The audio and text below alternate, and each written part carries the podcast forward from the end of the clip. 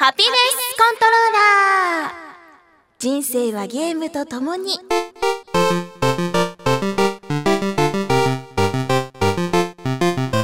この番組は FPS から美少女ゲームさらには洋ゲーまで私 DJ みすずの生きる方となっているゲームについてご紹介。キャ遅刻遅刻。ドン。これ落としましたよ。XBOX360 いけない。そんなちょっと引くぐらいのゲーマーである私のお気に入りを次々にご紹介します。たまにはゲーム以外のこともお話しますが、大体が Z して。サンタさんお利口にしてるから !Z しての FPS もっとくださいハピコンレベル11始まりました先週このオープニングの方で紹介していた福岡リアル脱出ゲームボリューム2ある幽霊船からの脱出なんですけれども、無事に先ほどこのデバッグ公演参加してまいりました。ここに今私がいて喋っているということは無事に生還できたのかいや違います。脱出できませんでした。あのね、相当難しくってデバッグ公演に参加した何チームあったかな？十何チームかあったんだけどどのチームも結局ゴールできないまま1時間が経過しておしまいでしたいやーこの福岡リアル脱出ゲームボリューム2ある幽霊船からの脱出。あのね今フラッシュとかあと iPhone アプリとかいろんなねゲームで話題の脱出ゲームをリアルでやってしまおうというイベントなんですけれども西鉄ホールにて12月の171819で開催されました。参加した方いらっしゃいますかね？いやーどうでした？参加した方。本当に謎難しかったですよね。クリア率が1割以下。ということらしく答え合わせでね謎解きをこう一緒に主催者の方と謎解きの答え合わせをしてもいまいちこうピンとこないということもあったりして いやはや難しいこれはって思ってました。でこのあの脱出ゲームですねいろんな別の会場でもやっていく予定なんだってだから東京の方とか大阪の方とかねもしかしたらこれ遊べるかもしれませんよ。リアル脱出ゲームある幽霊船からの脱出もし別の会場でね、開催される時にはぜひチェックをしてみてください。本当に難しかったので、もう我こそは謎解きに自信があるという方、いやいやいや、そんな簡単にはできないと思いますけどね、やってみてください。いや、しかし、久々に頭を使って疲れましたね。ああ。レイトンで鍛えたはずだったんだけどな福岡が誇るレイトンですよ あのレイトンで鍛えた脳を使ってもダメだったといやもう本当にね悔しいよ。もう悔しい思いのまま収録をしています。じゃあちょっと悔しい気分だけど一通メールを紹介しようかな。ラジオネームみなみさんからのメッセージですこんにちは、みすずさん。毎週楽しく聞かせていただいています。一つ気になったことがあるので質問させてください。みすずさんは誕生日に360本体を新型に買い替えたそうですが、360エリートはどうしたんでしょうか？というのも、僕もキネクトがついてお得だから買っちゃえって新型バリューパックを買ったんです。いざ新型を設置し、エリートを箱にしまって気づきました。どうする？エリート。えー、HDD を250ギガに換装したエリートが中古屋に安く買い叩かれたら尺だし友達に譲ってたまにしかないオンラインになたまにしかオンラインにならないんだったら寂しいし僕のエリートはどうしたらいいのかぜひ参考にさせてください。とのことです。うん、もちろんそれは大体寝ますよ。あのエリートタンの柔らかな曲線 あのフォルム抱っこして寝るのにちょうどいいんです。重みもねこうずっしりとあってですねお腹の上にちょっと乗せて寝るとあの圧迫感がすごく落ち着くというか。でまあたまにあの着せ替えとかも楽しんでます。エリートタンの専用の服があってねそれをこういろいろ着せ替えて今日はちょっとお帽子かぶっちゃおっかみたいな風に可愛くしてやってます。でねこれから寒くなってくるじゃん。寒くなってきたらね電源を入れてあげるとあら不思議湯たんぽみたいにあったかくなるんです。すごい発熱するからね彼。というわけであの抱っこして寝るのが正解だと思いますよ。え本当に？本当はね？あ本当はあの箱にしまってクローゼットの一番奥に眠ってます。まあほら新型がもし万が一壊れた時にさやっぱエリートがあったらいいかもしんないじゃん。だから友達にあげたり売ったりするのはやめた方がいいと思いますよ。ちゃんとまあ予備として取っておくのがいいと思います。まあ、抱っこしてめでるのもよし、取っておくのもよし、重しとしてペーパーウェイトとして使うのもよし、だいぶペーパー隠れちゃうけどね。でも、うん、あとほら、漬物石として使うとか、いろいろ使い道はあると思うの。360使わなくなった360の使用法かちょっといろいろ考えたいよね。ほら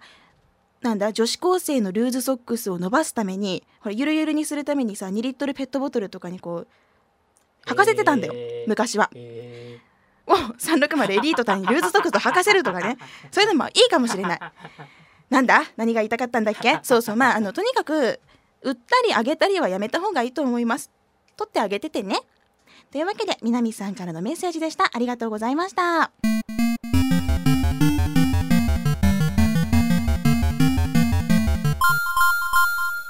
さていよいよ今年のハピコンの配信も残すところあと1回となりました最後の配信が12月の28日ですよね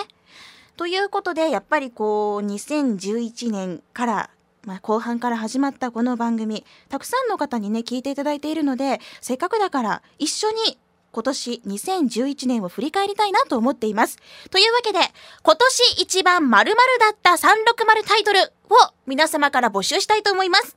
今年一番〇〇だった360タイトル、〇〇の部分は何でも構いません。今年一番面白かった、今年一番がっかりだった、今年一番実績稼いだ、今年一番人に勧めた。とかとか、まあいろいろね、あの今年一番〇〇だったゲームっていうの皆さん何かしら心に残ってると思います。まあ360タイトル限定なんですけどね。それでまあそういう今年はこのゲームが一番〇〇でしたっていうのを皆さんから聞きたい。そしてそれを、えー、この番組で発表したいなと思っています。今年最後の番組で。であのー、まあそのタイトルとそして面白いとかその理由を書いていただいてあとお名前さえ書いてあれば大丈夫です。皆さんぜひ教えてください。じゃあ私の今年一番面白かったとがっかりは来週発表します。今年一番そうだな。今年一番実績を稼いだゲームはね、インスタントブレインです。え、マックスが1500のうち1400実績を稼ぐことができまして、プレイしながらガッポガッポやな、これとか思いながらやってました。いや、でもこれはなかなか実績としてみても美味しかったですね。いやいやいや、あの実績厨じゃないんですけど、やっぱりもらえるものは嬉しいじゃない。だから、あの、なんていうのもなんかごめんね、あの、そういうあれじゃないんだよ。実績のためにゲームを買うとかしたことはないんだよ。ただ一緒にもらえて嬉しいなって思っただけ。はいやめとくか。じゃあ次。他にはねそうだな。今年一番うん今年一番動いたゲーム。キネクトですね。キネクトタイトルで一番動いたのはライズ・オブ・ナイトメアでした。ライズ・オブ・ナイトメアセガが、えー、9月に発売したホラーなゲームですね。いや、これちゃんとあの発売されて数日でクリアしたんですけれども、実はですね、これちょっとしたクリア後の後日談がありまして、あの、ライズ・オブ・ナイトメア、ブログにレビューを書いたんです。こんな感じ。キネクトで、スポーツでもミニゲームでもない、ゲームとしてのもうゲームとして楽しいものを作ろうとしてくれたその試みは嬉しい。だが、ゲーム内容としてはいまいち。キネクトだからこそ許せるが、コントローラーでプレイしていたならば、この内容は10分で投げただろう。というね、レビューを書いたんですよ。で、それを書き終えて、私は TGS セガブースで働きました。そうするとですね、私のことを、みすずさんですよねって呼ぶ男性がいるじゃないですか。はいって言うと、あ、ブログのレビュー読みました。ライズ・オブ・ナイトメアの開発のものです。はいはいはい、マジですかごめんなさい、ごめんなさい、私も帰った方がいいですか？みたいな、そんな風になったのね。で、うわーごめんなさい、正直なレビュー書いちゃってごめんなさい。って言ったらさ、まあ、そこもバカなんだけどね。そしたら、いやいやいや、あの、本当に、ああいう風にいいところも悪いところも言ってくれて、すごく、もう自分たち開発チームで読んで、すごくなんか、あの、嬉しかったです。って、ちゃんとプレイをしてくれて、こういう風に意見を言ってくれるのが、あの、ちゃんとね、批判じゃなくて、いいところ悪いところ言ってくれたのが嬉しかったですみたいに言われてあのほっとしてその後も無事に仕事を続けたというエピソードがありました。いやいやあのなんていうかですねあのレビューも誰が見ているか分かりませんねとその時思ったものです。というわけで一番動いた心が動いたのもライズ・オブ・ナイトメアかもしれませんね。ドッキリしました。もう TGS 私これで退場かと思いました。もん 風評被害みたいな。いやいやでもまあレビューはちゃんとこれからも正しくやっていきたいと思うのでねまあこんな感じですよ。今年一番〇〇だった360タイトル、皆さんも何か一つ、どれか一つぐらいはあると思うので、ぜひ教えてください。宛先は、えー、番組宛てのこのメールフォームか、あと、ツイッターでハッシュタグ、シャープハピコンをつけていただければ大丈夫です。締め切りがね、ちょっと、ちょっとわかんないので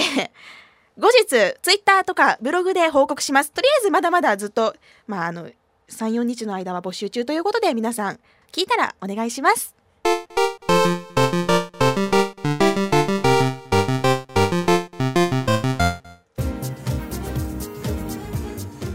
生と死の境界を駆け抜けろ。スピードという快感を全身に。今日はそんな駆け抜ける走る走る走るゲームミラーズエッジを紹介します。このミラーズエッジ発売日は2008年12月の11日。なんともう発売から3年以上が経っています。3年以上経っていてもこんなに素晴らしいゲーム色あせませんね。私が今ここで紹介します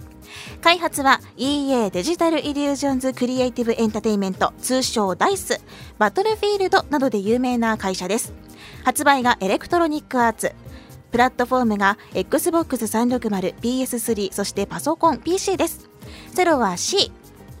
さて、最初に走る走る走るゲームだと言いましたが、本当に FPS 視点で走り抜けることがメインのアクションゲームです。FPS っていうと、あ、そうそう、FPS はそのファーストパーソンシューティングだから、シューティングが入るんだけど、シューティングあんまりこれ必要ないんだよね。格闘はあんまりいらなくって、戦闘はあんまりいらなくって、本当に走ることがメインとなるゲームです。もう本当にねあの走る走る走る。プレイヤーはランナーっていう職業についている主人公フェイスちゃんになってあの女性です。都会の何千フィートも上空にある隠れた通路をどんどん駆け抜けていきます。このランナーっていう職業どういう職業かというとこれねあの世界が未来の都市っていう設定ですごく情報規制が激しいんです。だからいろんな情報が全部その政府の監視下にあるの。だからやっぱりほら裏の世界ってあるじゃん？絶対に見せられない情報とか物があるじゃないですか。その通常の輸送が許されない物を運ぶ専門の運び屋がこのランナーっていう職業。そして主人公のフェイスちゃんなんです。だから普通の車が通る道とか人が通る道は走れないわけだからその鍛え上げられた肉体でいろんな普通は道とならない場所を走っていく越えて走っていくということなんです。例えばねどんな場所を走れるのかというと高いビルの屋上を駆け抜けてビルとビルの間をぴょいっと飛び越えることができます。本当に高いビルだよ。怖いけど。あと障害物を乗り越えたりくぐり抜けたりスライディングしたりねシュッとこうくぐり抜けたりとかあとこう壁についているパイプにつかまってスルスルと階下へ滑り降りたりとかあと壁を次々に蹴って上の階へと飛んだりとかもう普通にね普通に見てる間では全然道に見えないところですら道にしてしまう。それがこのランナー、まあ、プレイヤーなんだけどね。プレイヤーじゃなかったランナーなんです。で本当に次から次へとどんどん移動していって次から次へ飛んで走って越えてだからすごいスピード感があふれるゲームなんです。スピードってね快感なんだよね。F1 とかしてる人そうなのかもしんないと思うようなそういう同じレベルで考えちゃいけないかもしんないけど本当にこうわあスピードって気持ちいいんだなって思うようなゲームなんです。でさあの次から次にそうやって走ったり飛んだり道を見つけたりってなんか道に迷いそうって思うでしょ？私も最初そう思ってたんだけどなんと素晴らしい救済システムがあります。それがランナービジョンっていうシステムで普通にこう走っている時にその風景の中にねここを使ったらいいよここを通ったらいいよっていうオブジェクトが真っ赤に塗りつぶされて示されるんです。わかりやすいでしょ？だからあのフェイスの足音と呼吸だけを聞いてもうすごく心地よく走ってモーションブラーがぶわっとこうかかるような中そんなスピードで走り抜けていくと目の前にパッと赤色が現れるんです。ああもうここ通っていいんだ。ここを通ればもっと先へ進めるんだ。みたいなもうそんな気持ちよさが全身を駆け抜けていきます。でもこういう風に本当に走るというのが気持ちいいゲームなんだけどその気持ちよさをもっと上げてくれるのがアートなグラフィックなんです。どういう風にアートなのか。アートにもいろいろあるよね。リアルで美しいとかなんかこう光と影の表現が美しいとか。これはねすごく新しいです。すごく直線的でエッジの効いた世界パキッパキッとした世界に白赤黄色オレンジ青とかもそういう色がペタペタペタっと塗られてるんです。汚れ一つない空壁床ビルそれらがもう全部綺麗に色塗りされててなんだろうすごく鮮やかすぎて目が痛くなるほどであまりにもアートで眩しすぎてとってもなんだろうな自分が汚れているものみたいに感じるぐらいの綺麗さがあるんです。で本当にアートだからさどこを切り取って一枚絵としても見てもすごい綺麗な素晴らしい作品なんだよね。ビルの中でもそうだし屋上から見下ろした景色もそうだしどこを見てもどこを撮ってもアートなんです。そこにアクセントとなる自分とそしてランナービジョンの赤。もうねその色彩っていうのが目じゃなくて脳内に飛び込んでくるんです。だからもっともっと見たくなってもっともっと走りたくなってどんどんどんどんフェイスを動かしてしまうというそんなゲームなんです。で本当にあのー、最初はね実はすごく難しいんです。ルートはわからないしタイミングもすごいジャンプする瞬間とかシビアなんだよ。えここで飛ぶべきなの？とかここでくぐり抜けるんだ？とかここでジャンプしてこのパイプ掴むんだ？とか結構シビアでね本当にすぐに死にます。常に死と隣り合わせのフリーランで本当に何度も何度もやり直しを繰り返すんです。でそのやり直しを繰り返し繰り返し繰り返し上手くなって自分のルートを見つけたその瞬間もう自分のプレイに完全に見入ってしまうんです。わあ自分ってうまいなすごいなみたいな風にナルシストになれるゲームなんですよ。もうスピードが上がれば上がるほど鮮やかに障害物を乗り越えれば乗り越えるほどアドレナリン全開もう脳内ドバドバみたいな感じになるんです。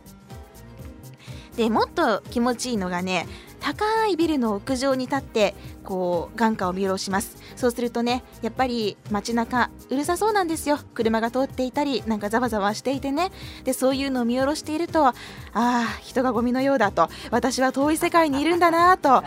すごく中二病的な感想を抱くことができます。本当に走る自分が特別っていうのを強く感じることができるゲームなんです。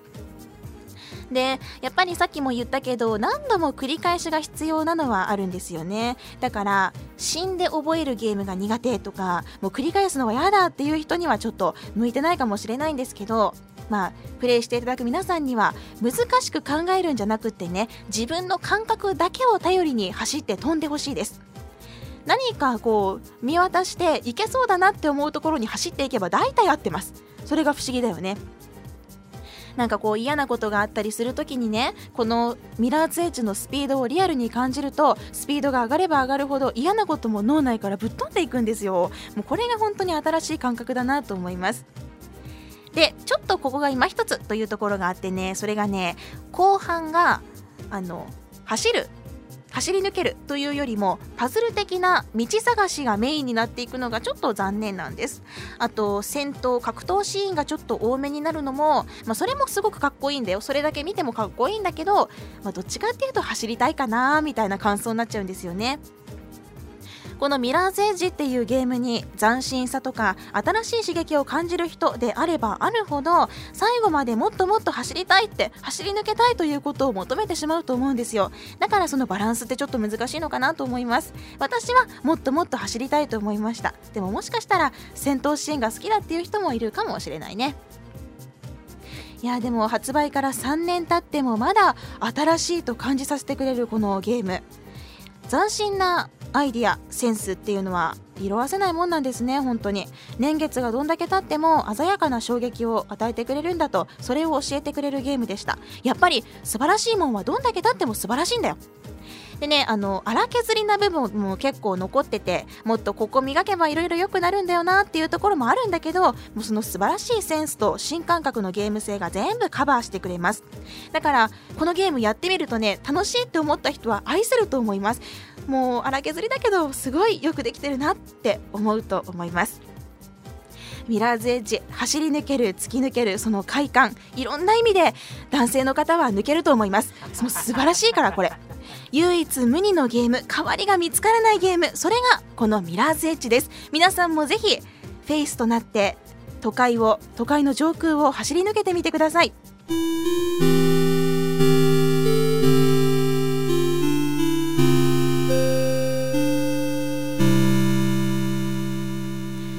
そろそろエンディングですじゃあせっかくなのでツイッターもちょっと覗いてみたいと思います君彦さん番組への質問です。もしみすずさんがゲームに目覚めていなかったらどんな人生を送っていたと思いますか？という質問をいただきました。そうだね、ゲームっていうのはもう物心ついた時5歳、6歳から一緒にいたから、いて当たり前のものがいない。空気がいないのと同じだよね 想像できないんだけど多分まあでもオタクにはなってたと思いますあのゲームと全く関係ない部分であの漫画とかすごく好きだったし、うん、あの同人的な活動も中学の頃しておりましたので、まあ、そっち系にガガガッと進んでたんじゃないかなと思います。うん、ゲームも同人も、まあ、どっちもどっちだね。どっちもどっちだね。うん。まあ、あの、まともには、す、うん、育っていなかったかなと思います。まあ、どっか変なやつってことだよ。うん。じゃあ次。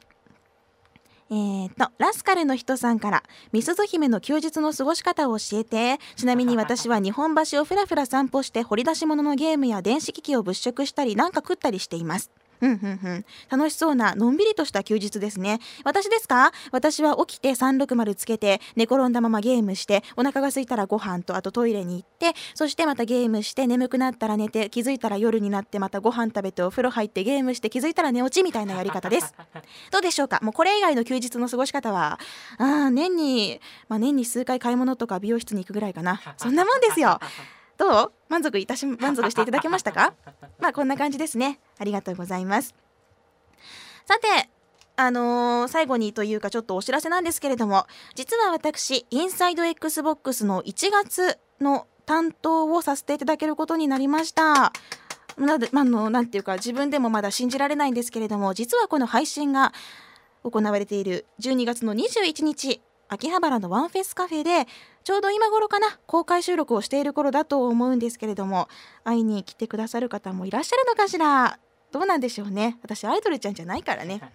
まあでもあの本当に名誉あることだと思うのでこんなね素晴らしいインサイド XBOX の1月担当というポジションを与えてくださったマイクロソフトさんありがとうございます。私頑張りたいと思います。というわけであの1月担当なので皆さんぜひインサイド XBOX 覗いてあげてください。よし、じゃあ今度こそ本当にエンディング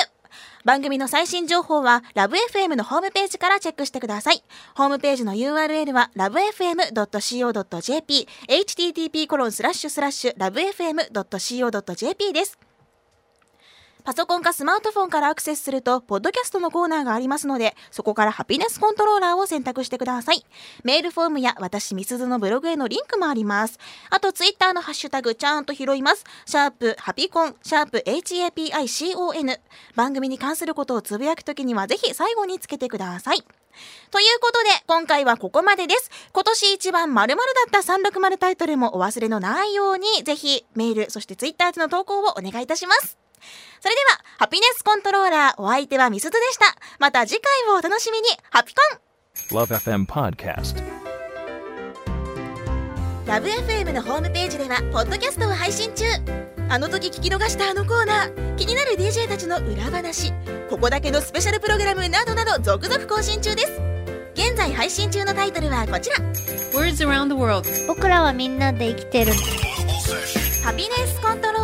ローラースマートフォンやオーディオプレイヤーを使えばいつでもどこでもラブ f m が楽しめます。私もピクニックの時にはいつも聞いてるんですよ。LoveFM Podcast ちなみに私はハピネスコントローラーを担当してます。聞いてね